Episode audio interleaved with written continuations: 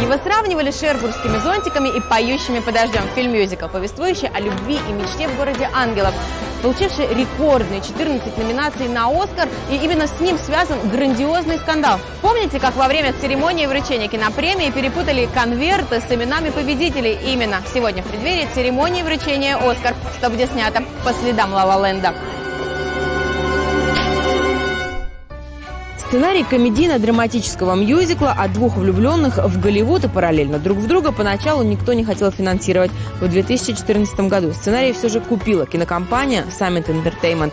Съемки проходили всего два месяца. Именно этот фильм с Эммой Стоун и Райаном Гослингом часто называют путеводителем по Лос-Анджелесу. Вот эта сцена, с которой все начинается, была снята здесь, на пересечении 110 и 105 магистрали.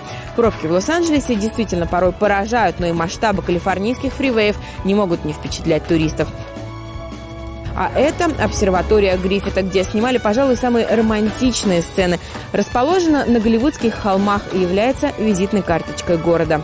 Героиня Эммы Стоун мимо этого граффити прогуливалась не случайно. Это еще одна местная достопримечательность, которая называется «Ты звезда». Вообще, Лос-Анджелес славится своим настенным творчеством. И это одна из причин, по которой художники со всего света слетаются в город ангелов.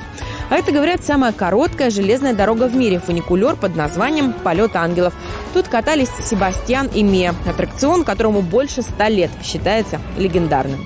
Гуляли герои фильма и по этому мосту в Пасадене, который в Калифорнии имеет дурную славу. Его называют «мостом самоубийц». Кстати, название фильма «Ла Ла Ленд» не случайно. Так уже много лет называют город ангелов. И вот почему. На сленге в 70-х «Ла-Ла» говорили про людей, про которых в России сказали бы «куку» с приветом. Оторванные от реальности, приехавшие покорять Голливуд, одним словом, романтики, которым этот фильм и посвящен.